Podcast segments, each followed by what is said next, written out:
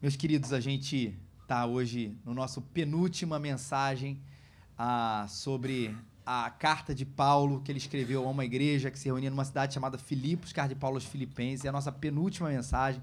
Semana que vem a gente encerra essa série de mensagens. Depois a gente vai entrar em um outro momento, tá bom? Vai ter alguns outros cultos especiais aí acontecendo, mas a gente vai entrar em outro momento. Mas eu queria já convidar você para também, além de domingo que vem, ser o nosso momento especial aí de, de eleição, mas é antes do culto. No momento do culto, a gente vai também encerrar essa, esse trajeto aí sobre essa alegria tão inexplicável e tão diferente que a Bíblia nos chama a viver, a sentir e a experimentar. Se você viu aí durante todos esses, esses dias, a gente foi falando sobre um tipo de alegria em alguma coisa que talvez não fosse na nossa primeiramente a nossa motivo de alegria. A gente tem alegria com algumas coisas, mas Paulo vai falar assim: coloca a tua alegria nisso. Coloca a tua alegria nisso. Coloca a tua alegria nisso. Coisas que a gente não imagina, mas que ele foi nos ensinando, a palavra de Deus foi nos ensinando. E hoje eu quero convidar você para esse penúltimo texto. Se abrir lá em Filipenses, capítulo 4, versículos 8 a 9, você precisa de uma Bíblia, é só você levantar a sua mão. Pessoal da, a, da nossa área VIP vai entregar para você onde você está, ela já marcada para você já acompanhar a leitura desse texto, leitura das sagradas escrituras, da Bíblia Sagrada, da palavra de Deus. Nesse texto, Paulo, escrevendo aos Filipenses, capítulo 4, capítulo número grande, tá? E aí você procura esse número grande 4, depois os números pequenininhos 8 e 9, para você a, acompanhar a leitura desse texto. Filipenses 4, de 8 a 9, diz assim a palavra de Deus. Quanto ao mais, irmãos, tudo que é verdadeiro, tudo que é honesto, tudo que é justo, tudo que é puro, tudo que é amável, tudo que é de boa fama, se há alguma virtude, se há algum louvor, nisso pensai. O que aprendestes, recebestes, ouvistes e vistes em mim, tudo isso praticai, e o Deus da paz estará convosco. Se tem uma, uma, uma palavra que na verdade não está escrita nesse texto, mas que vai acompanhar a compreensão desse texto, é a palavra mente. Porque Paulo está falando sobre coisas do pensamento. Mente vai atravessar toda a compreensão desse texto. E é inegável que a gente, hoje e sempre, carrega em nós uma batalha que se trava aqui dentro da nossa cabeça, do nosso pensamento, do nosso intelecto. E hoje, mais do que nunca, uma palavra que está absolutamente ligada à palavra mente, está muito em voga, que vai falar um pouquinho sobre essa mente, que é a palavra narrativa. A palavra não é nova, sem dúvida nenhuma, mas ela tem sido dita e repetida várias e várias vezes para falar sobre a questão das histórias. Ninguém mais quer advogar o seu caso, seja ela uma preferência política, uma preferência futebolística que seja, em cima do absoluto nada. A gente vai carregar as coisas em cima dessa palavra narrativa. Não basta mais dizer aquele famoso argumento de autoridade, ó, fulano disse. Ainda que esse fulano tenha sido Albert Einstein ou qualquer pessoa assim. A gente hoje precisa de alguma coisa a mais, que é essa construção do argumento, que funciona mais ou menos como uma dança da fala, a dança da história, que vai dando sentido ao tudo que vai sendo dito e tudo aquilo que precisa se defender. Ou seja, para justificar hoje uma, um pensamento, para justificar um argumento, para justificar uma história, precisa a construção dessa narrativa que dê para as pessoas, nessa dança do sentido, a ideia de que, assim, caramba, é verdade, isso poderia ter assim, ter sido assim. Para isso se usa-se várias coisas, usa as famosas estatísticas. Né? Um estudo de Harvard diz que 74% das pessoas e aí se fala qualquer coisa. Você nunca viu esse estudo. Você nem sabe como foi feito esse estudo. Mas falou que ele 74% assim, eu não vou estar nos outros 26. Burros que, né, não concordam com isso, coisa parecida. E foi em Harvard. Caramba, se Harvard estudou, você vai naturalmente dizer assim, claro que isso é verdade e ponto final.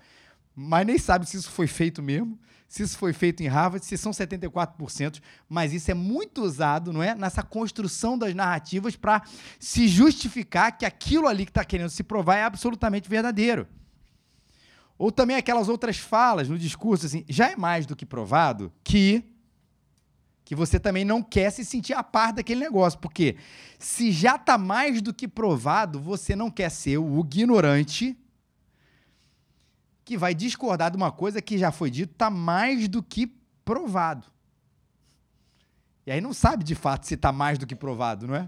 Às vezes é dito isso, mas você se sente dentro dessa história do argumento, dentro dessa história da narrativa, isso acaba fazendo você se envolver. E fora as conexões de todas, que muitas vezes são preenchidas com histórias, são preenchidas com suposições, são preenchidas com pressuposições, mas que ao longo do tempo aquilo vai sendo falado, falado, faz sentido, você diz, cara, é verdade, só pode ser verdade essas coisas. Isso é a narrativa ela tem um apelo emocional.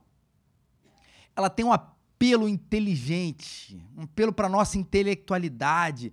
Aquela expressão parece que foi um pensamento fora da caixa, que normalmente vai fazer contato com aquilo que a gente pensa, que é também um grande valor das narrativas hoje em dia.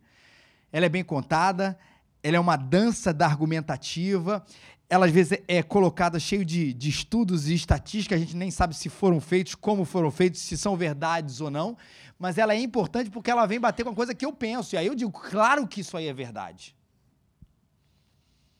E com isso se justifica qualquer coisa. Justifica a ascensão de Hitler. Justifica-se um genocídio. Justifica-se qualquer coisa, se transforma uma coisa extremamente negativa numa coisa positiva, se transforma uma mentira que está sendo tentando contar numa verdade nos outros dias. Por isso que essa, esse quero fazer esse contraste que é importante aqui para a gente agora. A narrativa se tornou mais importante do que a verdade. A estética do discurso, o faz sentido se tornou mais importante do que o fato em si. E aí, gente, quando aquilo ganha o nosso pensamento, quem que ele ganhou? Ele ganhou a gente. Quando aquela narrativa ganhou a nossa, hum, realmente faz sentido, você muda de opinião, começa, ou começa nesse processo de mudança de opinião e aquilo vai influenciando a gente, moldando a gente nos mais diversos tipos de discurso. E vou dizer uma coisa para você ainda sobre mente, sobre pensamento. Além dessa questão ideológica, filosófica, intelectual, o pensamento é uma coisa que tem a ver com o nosso dia a dia. Quem aqui nunca teve uma guerra que vai para além da ideologia, mas são as guerras do nosso pensamento, do nosso cotidiano? Você acorda e você não tem vontade de trabalhar não tem vontade ao trabalho. Já começa uma batalha na sua mente, ética. Ah, eu ligo e digo que eu estou doente. Ah, eu ligo e digo que hoje não dá. A cama diz que sim. A consciência diz que não. E essa é uma batalha difícil, não é, gente? Fala de carne e espírito, mas cabeça e, e cabeça e a cama e o travesseiro são também uma batalha, é também uma batalha bem complicada no nosso dia a dia. Você vai fazer uma batalha para o exercício. Você sabe que aquilo é importante. Você sabe que aquilo vai te fazer bem. A batalha em cima da comida, você sabe que aquilo vai te fazer mal. E aí você tem a plena consciência absoluta de que aquilo ali não deve ser comido, de que aquilo ali, aquilo, ou aquele exercício precisa ser feito, ou aquele prazo precisa ser cumprido, ou coisas parecidas que têm a ver com o nosso cotidiano. A sua consciência está absolutamente convencida disso, mas tem ali uma outra batalha e você justifica aquilo com outros argumentos. Ah, mas também a vida é só uma. Ah, mas também amanhã eu vou. Ah, mas também quem não atrasa prazo. E aí você também vai tentar se argumentar e construir a sua própria narrativa, não só para justificar uma ideologia, uma filosofia da qual você acredita, mas essas coisas do dia a dia. A batalha do fazer. A batalha do querer. E Paulo, no capítulo 7 de Romanos, ele fala tão bem sobre isso, ele vai falar sobre essa, essa, essa, essa batalha que ele travou com ele mesmo Graças a Deus por Jesus Cristo, nosso Senhor, de maneira que eu de mim mesmo, com a mente, sou escravo da lei de Deus, mas segundo a carne, sou escravo da lei do pecado. Por que, que ele cita isso no versículo 25? De que ele é um momento, ele é escravo da mente, na sua mente da lei de Deus, mas na carne, ou no fazer, no desejo, da lei do pecado, porque ele vai dizer que ele não compreende o seu próprio modo de agir. Porque ele quer uma coisa, mas ele faz outra. Tudo isso é por causa do nosso pecado. Tudo isso é por causa da nossa dessa natureza errada que a gente herdou, que vai aí sim, não como uma narrativa, mas com uma explicação verídica, trazer o sentido do qual a gente vê tanta briga, tanta guerra, tanta fome, tanta desigualdade, tanta, tanto adultério, tanta coisa parecida, em todas as esferas. Porque a gente tem essa força dentro de nós. Mas a mente tem um papel importantíssimo nessa nossa vitória sobre essas coisas. Tanto é que talvez um dos textos também da Bíblia Sagrada, onde Paulo mais fala, onde a Bíblia mais exemplifica a questão da mente, é, da, da, nossa transformação, perdão, ele vai colocar a mente como um elemento fundamental nisso. Não vos conformeis com esse século, mas transformai-vos pela renovação da vossa mente, para que experimentais qual seja a boa, agradável e perfeita vontade de Deus se você já tem muito tempo de igreja, provavelmente já ouviu esse versículo, esses dois versículos muitas vezes. Já viu pregações sobre ele muitas vezes. Talvez você tenha vindo aqui pela primeira vez, está explicando aqui algumas coisas, a importância da mente para você de maneira bem lucidada e clara que Paulo diz aqui para gente. Eu acho esse texto sensacional porque ele não afirma que ele afirma, ele afirma uma coisa: a vontade de Deus ele é sempre boa, perfeita e agradável. Sempre é. Mas para que eu experimente a vontade de Deus como sendo alguma coisa boa e perfeita e agradável, não é a vontade boa e perfeita e agradável de Deus que precisa mudar. E eu não gostei dessa vontade boa e perfeita e agradável. Não tem problema, Senhor. Nós devolvemos isso para a cozinha. Deus vai lá, bota ali um tempero melhor, muda certas coisas, reduz ali no vinho, seja lá a coisa que for, volta e agora essa vontade boa e perfeita agradável está ao seu gosto? Não é assim que a coisa funciona. A vontade boa e perfeita agradável de Deus, ela é aquilo e ponto final. E ela é boa, mas eu não experimento aquilo como boa. Quem muda não é o cardápio, não é o chefe. Que muda é a gente para experimentar aquilo como sendo bom, perfeito e agradável. E onde é que isso passa? Pela uma mudança da nossa mente. Renovação, gente, vai gerar gosto em nós. Vai fazer com que aquilo que de repente, até antes de você se converter, esse processo de conversão, de entrada no reino de Deus, de compreensão de quem é Jesus, você imaginava aquilo como a pior coisa do mundo. Como é que alguém se propõe no século XXI fazer ou não fazer isso? Acreditar ou não acreditar nisso? E de repente, hoje, você, depois da sua conversão, você está aqui hoje e falou assim: gente, olha como é que eu pensava. Olha como é que eu achava. Olha como é que eu acreditava. E que hoje também, para você que talvez não tem essa história de igreja, isso começa a fazer sentido para você a partir disso. Por que, que esses tal dos cristãos, esse tal dos crentes, eles fazem isso, não fazem aquilo, gostam disso, não gostam daquilo? O que, que faz isso? Não faz muito sentido. E você vai ver, se você acompanhar a gente aqui na raiz em várias outras igrejas. Aqui ninguém é mandado a fazer uma coisa. Assim, ó, você não pode fazer isso. Se você fizer, você vai ganhar multa. Não ganha. A gente é chamado a ser transformado pelo Evangelho para obedecer não ao que o pastor ou que a igreja disse, mas o que o Senhor disse. Essa é a transformação que o Evangelho faz em nós, gerando gosto, gerando mudanças.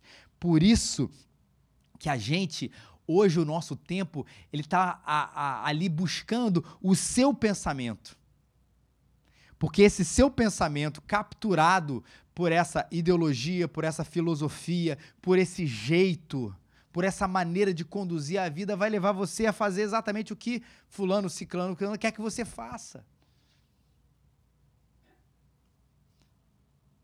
Mas o que Deus quer é que a vontade dele seja o nosso prazer, seja a nossa alegria.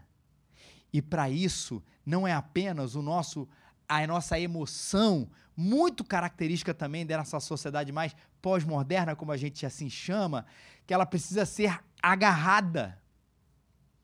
Porque às vezes a nossa compreensão é essa: vai ter um momento ali que alguma coisa vai acontecer comigo e eu vou experimentar a vontade de Deus como boa e perfeita e agradável. Isso pode acontecer, isso acontece inclusive com bastante frequência. Mas também da igualdade de frequência, é que a gente pode dizer isso, também passa pela construção de um olhar sobre a vontade de Deus, a ação do Espírito Santo a partir da compreensão da vontade de Deus, que vai mudando o nosso gosto e a gente começa a perceber aquilo como bom, como verdade, como prazeroso, como algo para minha vida. Mas Paulo está chamando a gente nesse texto para ocupar o nosso pensamento.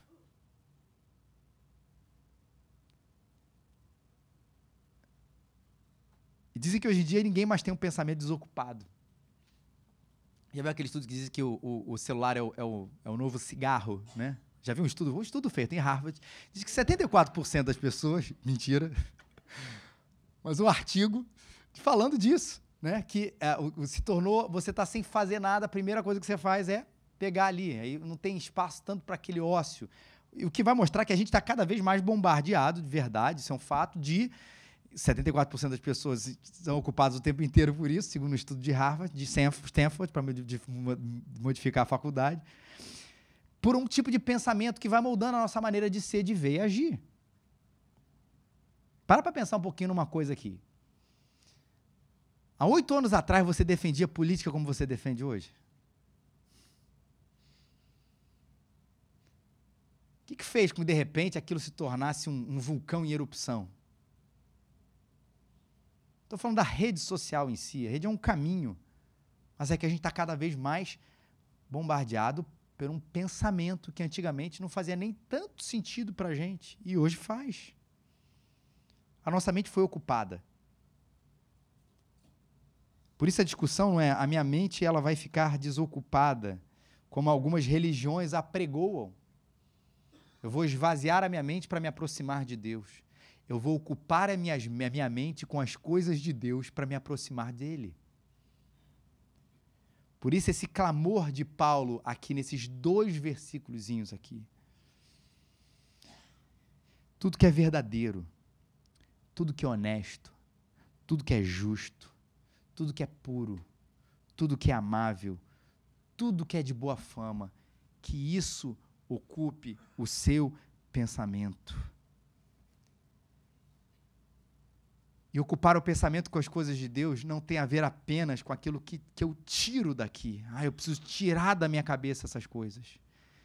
Mas também, principalmente, com as coisas que eu coloco aqui dentro. E às vezes, até como um processo quase que natural, na medida que eu vou colocando essas coisas de Deus aqui dentro, as coisas ruins não vão tendo mais espaço e vão saindo, e aí essa guerra é vencida. E eu sei que a gente poderia ter um apelo, e aqui eu nunca faria isso, muito legalista, do tipo assim, olha, gente, então a partir de hoje, ninguém assiste a televisão XYZ. A gente vai fazer um, um catálogo de séries que podem ser assistidas e outras que não.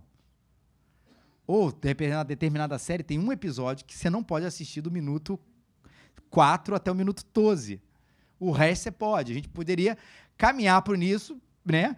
E colocar aqui todas as coisas que você pode, que você não pode, aquilo que deve, aquilo que só de vez em quando e tal, o que seria um exercício além de equivocado, porque não é por aí, seria absolutamente impossível. A quantidade de coisas novas que surgem o dia inteiro, a cada segundo e a cada momento.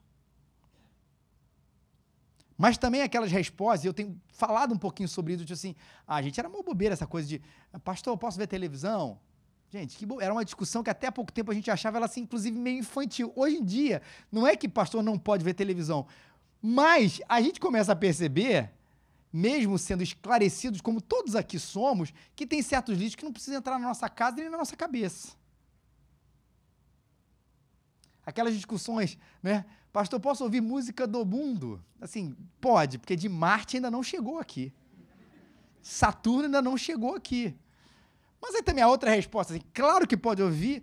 Poxa, esse negócio. Eu, eu, vou fumar crack, esse negócio aí que essa música rolou aí por causa da mulher que vai ser candidata a vereadora. Cara, você vai encher a sua cabeça com esse tipo de coisa?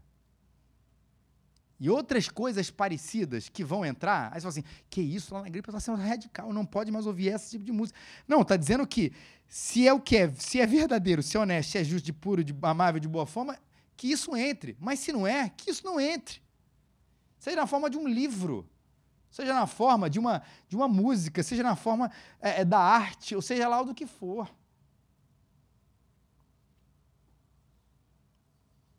Porque hoje toda essa ideia de virtude, ela vai sendo deixada de lado. Inclusive, aquilo que transgride aquilo que nós compreendemos, não como sociedade ocidental, tá bom, gente? Mas como cristãos, aquilo que é visto como virtude é maravilhoso aquilo que transgride, e isso se torna a nova virtude. Epa! Não estou preocupado nesse momento com o que a sociedade ocidental, a sociedade oriental seja lá o que for, pensa. Mas aquilo que a palavra de Deus pensa. E eu não vou ficar me enchendo desse negócio. Então quer dizer que a gente vai começar a ficar proibido de assistir? Não é isso. Tem coisas, obviamente, que são extremas, exageradas, a gente não pode, não deve. Mas tem coisas que a gente consegue assistir, mas com a cabeça crítica. E não como é, essa mente esponjosa que vai simplesmente aceitar, eu vou voltar para a palavra do começo, a narrativa do que está sendo posto, porque não se engane, para um filme fazer sucesso, ele precisa de uma narrativa instigante, intrigante, que faça todo sentido. Eu vi um filme muito maneiro. Ele começa uma perseguição de carro. Aí ele pula a cena, o cara tá na piscina. Aí depois ele pula a cena e tá em Tóquio. Aí acaba o filme e o mordomo é assassino. Legal, né? Não faz nenhum sentido isso. São coisas diferentes e não inusitadas, né? Acabei de criar esse exemplo aqui. Mas tudo precisa de um negócio que acompanhe e fala assim. Hum, não posso mais assistir aquilo que é discordante da fé cristã no sentido mais intelectual. Não é isso que a gente está dizendo. Mas que a sua cabeça precisa estar tá preparada para entender que aquilo que faz cócegas na sua alma que é aquilo que traz gosto para você, que é aquilo que faz inclusive sentido quando ele é apresentado. Quando ele é apresentado, sua cabeça não pode simplesmente dizer assim: tá bom, agora eu aceito. Porque a gente tem outros critérios. O que, que precisa acompanhar ou ocupar a nossa cabeça? Primeiro que Paulo fala aqui, aquilo que é verdadeiro. Vou voltar aqui, e desculpa a insistência nas mesmas palavras não é aquilo que faz sentido, é aquilo que é verdadeiro. Não é aquilo que nos atrai, é aquilo que é verdadeiro. Não é aquilo que nos dá prazer ao ver, é aquilo que é verdadeiro. Para a gente começar a compreender, isso é mais uma narrativa, isso é mais uma falácia, isso é mais um esquema. Não deixe essa mentira virar verdade na sua cabeça porque você foi atraído por ela. Qual é o nosso padrão de verdade? A nossa única regra de fé e de prática é a palavra de Deus. E todos nós já passamos por um processo de autoconvencimento, inclusive de que uma mentira é uma verdade. É engraçado isso a gente depois, se a gente se olhar de fora, passou o tempo, a gente fala assim, como é que eu acreditei naquilo? E a gente começa a ver, perceber os nossos processos, nós começamos a nos convencer de que uma mentira é verdade. Ou seja, eu sei que isso é mentira, mas existe alguma outra coisa em mim que quer que aquilo seja verdade, e aí eu vou, às vezes, anular a minha cabeça ou anular a minha crença principal na palavra de Deus, para que eu seja convencido de que aquilo ali, na verdade, é a minha nova verdade. Como a gente passa o tempo inteiro por isso. Aí eu vou dizer uma coisa tão legal aqui para a gente, que vai perpassar também todo esse texto aqui. A importância da gente ter tempos diários, constantes, frequentes com Deus e a sua verdade, a palavra. Porque isso vai nos ajudar a fazer o contraponto entre as notícias do dia e a notícia eterna. Entre as notícias do dia e a boa notícia do Evangelho de Jesus Cristo. Para que eu possa, mesmo com a maneira crítica e que até é necessária de olhar aquilo que está sendo dito, tá, gente? Mais uma vez, não é um discurso alienante, não olhe, não veja, a não ser que seja uma questão moral muito bizonha, né? Não, vou descobrir como é que é a Deep Web e como é que eles matam crianças e tal. Você não precisa olhar esse tipo de coisa. Mas um raciocínio, um pensamento contrário àquilo que a gente crê, isso não é um problema. E a gente não vai entrar nessa postura alienante. Mas com aquela.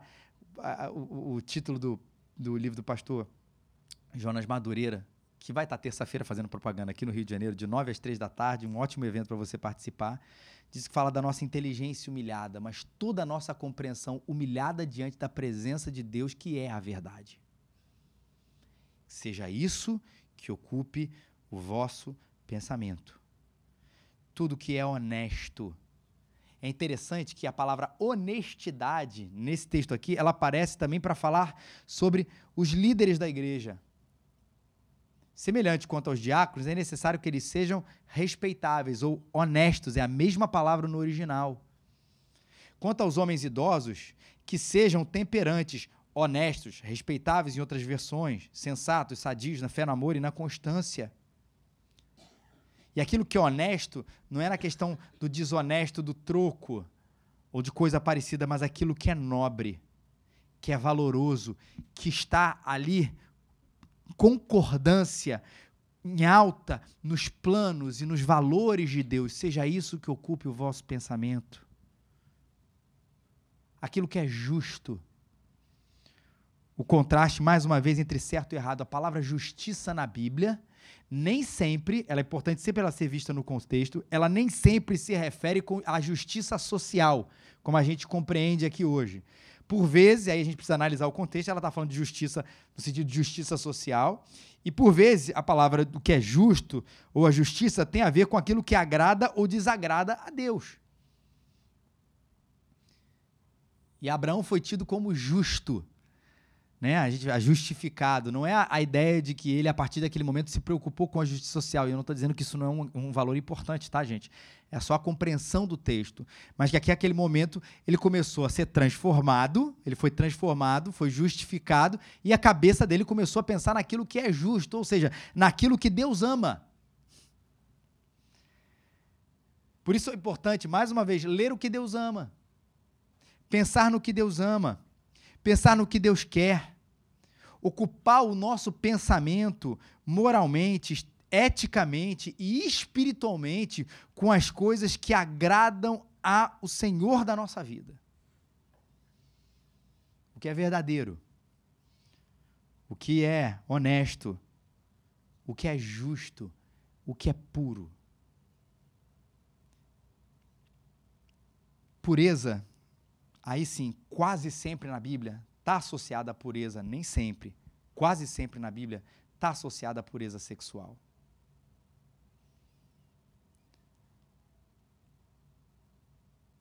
E essa talvez seja uma das grandes batalhas na cabeça, na vida de muita gente, dentro e fora da igreja. Até porque muita gente acaba sendo derrotado na vida porque não consegue ou fica esbarrando nesse tipo de problema e acaba ou desistindo ou se convencendo do que aquilo que é impuro, na verdade é engraçado até, é comum e normal dos homens. E não é verdade. Aquilo que é puro e aí sim o contraste com o que é impuro precisa ocupar o nosso pensamento. Assim o problema numa espiadinha, e vocês todos sabem do que a gente está falando. Assim o problema numa espiada é, é, é traição quando a nossa cabeça ela entra nesse tipo de universo, nesse tipo de prática de pornografia ou coisa parecida. Há um problema de nutrir o pensamento, sim. Muitas vezes alguém diz assim: não, mas isso é na esfera do privado. É no meu quarto, eu, comigo mesmo, ninguém sabe, ninguém vê, ou, finge que não vê. E há algum problema nisso? Sim.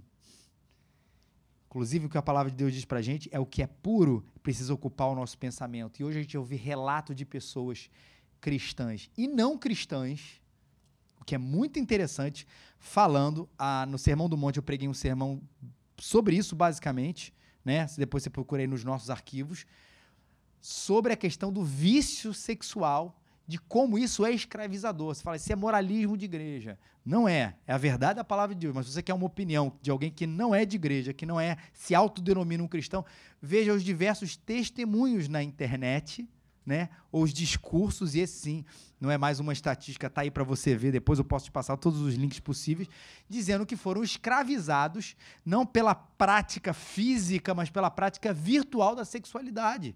Porque eles têm poder de fazer isso com a gente. Mas ocupe a sua cabeça com aquilo que é puro. Com você e sua esposa, ou com você e seu marido.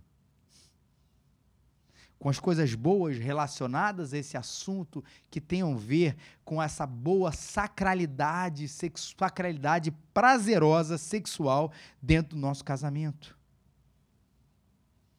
Efésios 5 ainda diz um negócio interessante, mas a prostituição e todo tipo de impureza ou cobiça nem sequer sejam mencionados entre vós como convém a santos.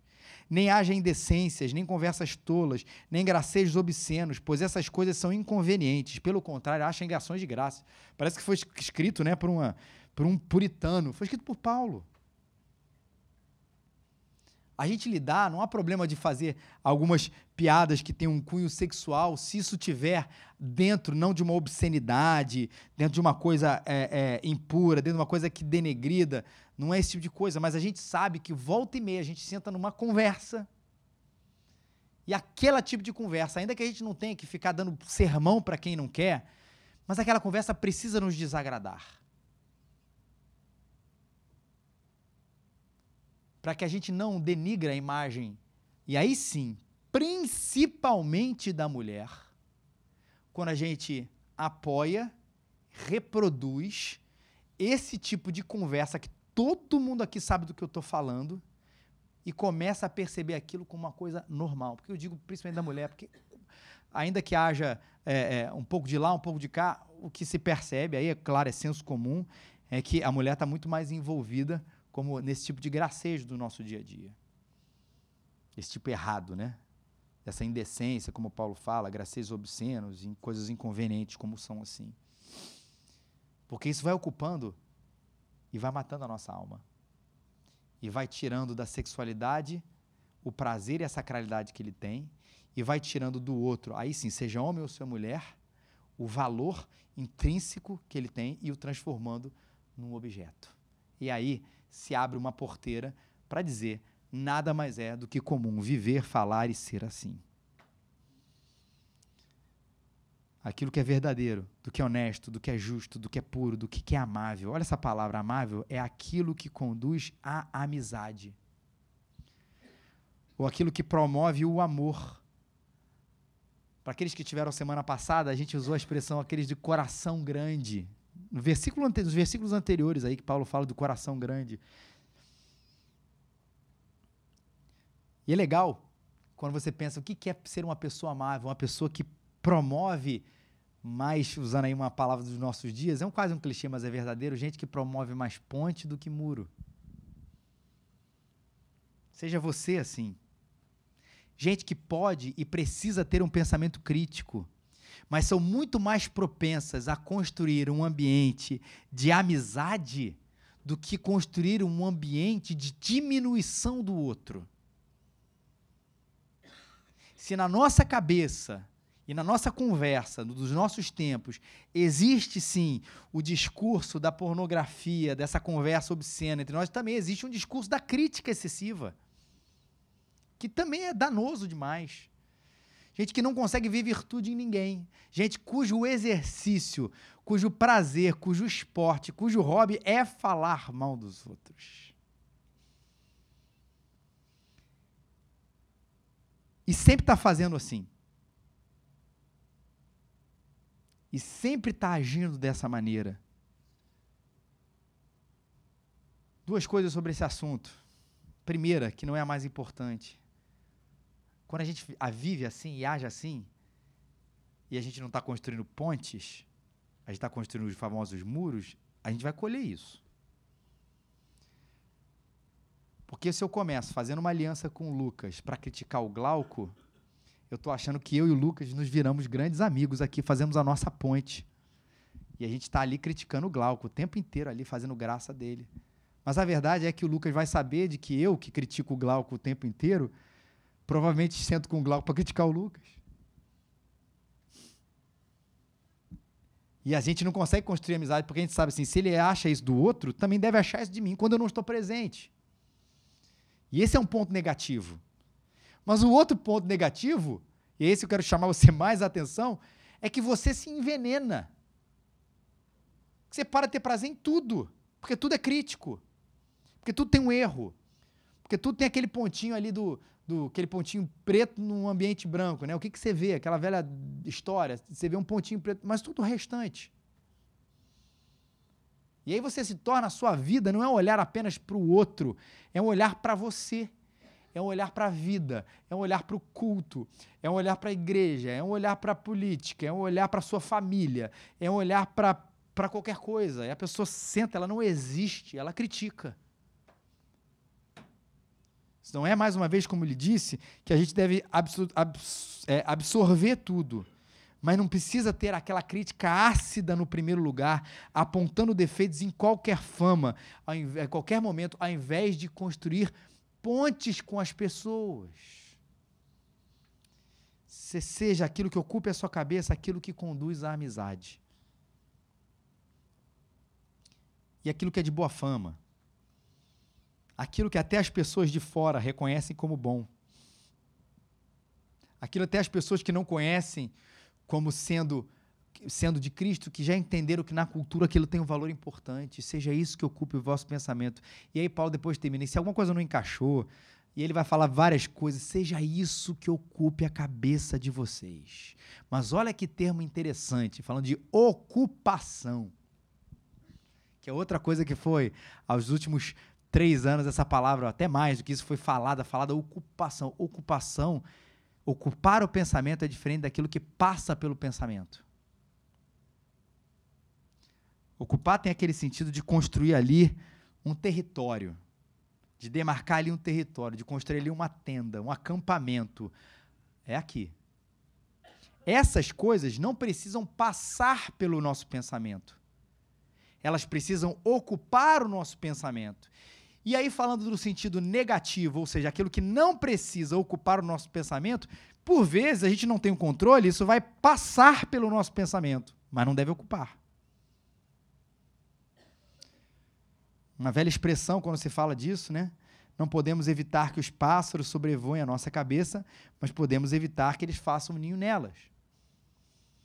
Se as coisas ruins a gente não consegue controlar que elas passem como os pássaros passam, a gente pode controlar para que elas não façam ninhos.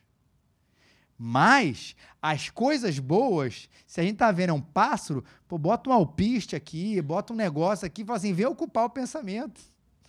Vem fazer um ninho, fazer uma fazer uma casa para você. Para você ocupar aqui. E ocupar, gente, alimente essas coisas. Ocupar é, é bater um papo. O, todos os dias como cultiva um amigo. Você não cultiva um amigo? Pessoas conhecidas, agradáveis, passam pela nossa vida, mas elas não nos marcam. Se já teve a desagradável experiência, e infelizmente, pastor, tem muita essa. Tipo assim, ó, oh, Felipe, te vi aí, cara. Eu. Paz, vou ter que. Não lembro de você. Pô, a gente bateu papo naquele retiro ou naquele. E aí tem constrangimento dizer assim, cara, não lembro, foi mal, desculpa, me lembra teu nome. Aí depois, às vezes, a memória vai vindo, vai é, é, ver, é verdade, é verdade, eu prometo que é, é verdade quando eu digo é verdade. Porque essas pessoas, por mais agradáveis que elas foram, elas passaram pela minha vida, ou passaram pela sua vida. Por isso que você não as lembra com essa coisa, mas ocupar é diferente. Amizades ocupam e nos influenciam. É isso que ele está falando do nosso pensamento alguma coisa que não seja uma coisa. É verdade, eu vi isso um tempo atrás. É verdade, eu li isso um tempo atrás. Qual era o livro que estava isso? Por qual editora? Cara, estava na Bíblia. Ih. Não é para passar, é para ocupar. Para esbarrar e confrontar, às vezes, a nossa visão de mundo. Para esbarrar e confrontar a meu olhar para a vida. E não apenas o meu pensamento pontual. Tenha intimidade com as coisas que são amáveis, de boa fama, justas, verdadeiras, honestas, tudo isso intimidade. Chama isso para a sua vida. E faça o que 2 Coríntios 10, 5 diz: que toda altivez se levante contra o conhecimento de Deus e levando cativo todo pensamento obediência de Jesus. Leva tudo isso cativo. Senhor, isso passa no teu crivo. Deixa eu ler a tua verdade. Leva isso em pensamento. Ainda que isso faça sentido, leva isso cativo àquele que é verdade. Deixa eu terminar falando da, do resultado maravilhoso. Se por um lado isso parece um discurso muito intelectual, Paulo termina dizendo que se essas coisas ocuparem o pensamento de vocês, o Deus da paz estará convosco. E se ele está qualificando Deus como Deus da paz, isso significa que a paz do Deus da paz estará com vocês. Que resultado maravilhoso, que a gente até viu também na semana passada. Porque a gente não é mais atordoado, dominado pelos nossos pensamentos. Porque a gente não mais é, é invadido por ele e tentar, e a gente tenta ali nos convencer de que aquela mentira é uma verdade, mas quando a gente tem os pensamentos de Deus nos nossos pensamentos, a gente é invadido pela sua paz, porque ele não mais nos derrubam, ele não mais nos desvirtuam, ele não mais nos colocam para baixo, eles se tornam a verdade de Deus se torna a minha verdade dentro de mim. E o resultado disso é a paz. Ora, se Jesus Cristo tinha os pensamentos de Deus, eu e o Pai somos um, de Deus Pai, porque ele, ele somos. Você acha que isso não é bom para você também? Porque volta e meia a gente é conflitante às coisas de Deus, e é verdade. Mas lembra da história da ilustração que eu falei do prato. Não é o prato que precisa voltar para a cozinha, porque ele veio de um jeito que você não quer. O prato é bom, ele é perfeito, ele é agradável. Se está causando confusão, é, faz parte do nosso processo de santificação, de transformação. Faz parte. Mas não manda o prato voltar, porque ele é assim mesmo. É Senhor, me transforma para que isso aqui se torne verdadeiramente, me dê o prazer que o Senhor tem, que Jesus teve. E aí sim, a paz de Deus ocupe a minha mente, o meu coração, a minha vida. Se alimente da verdade de Jesus se alimente do sacrifício de Jesus na cruz.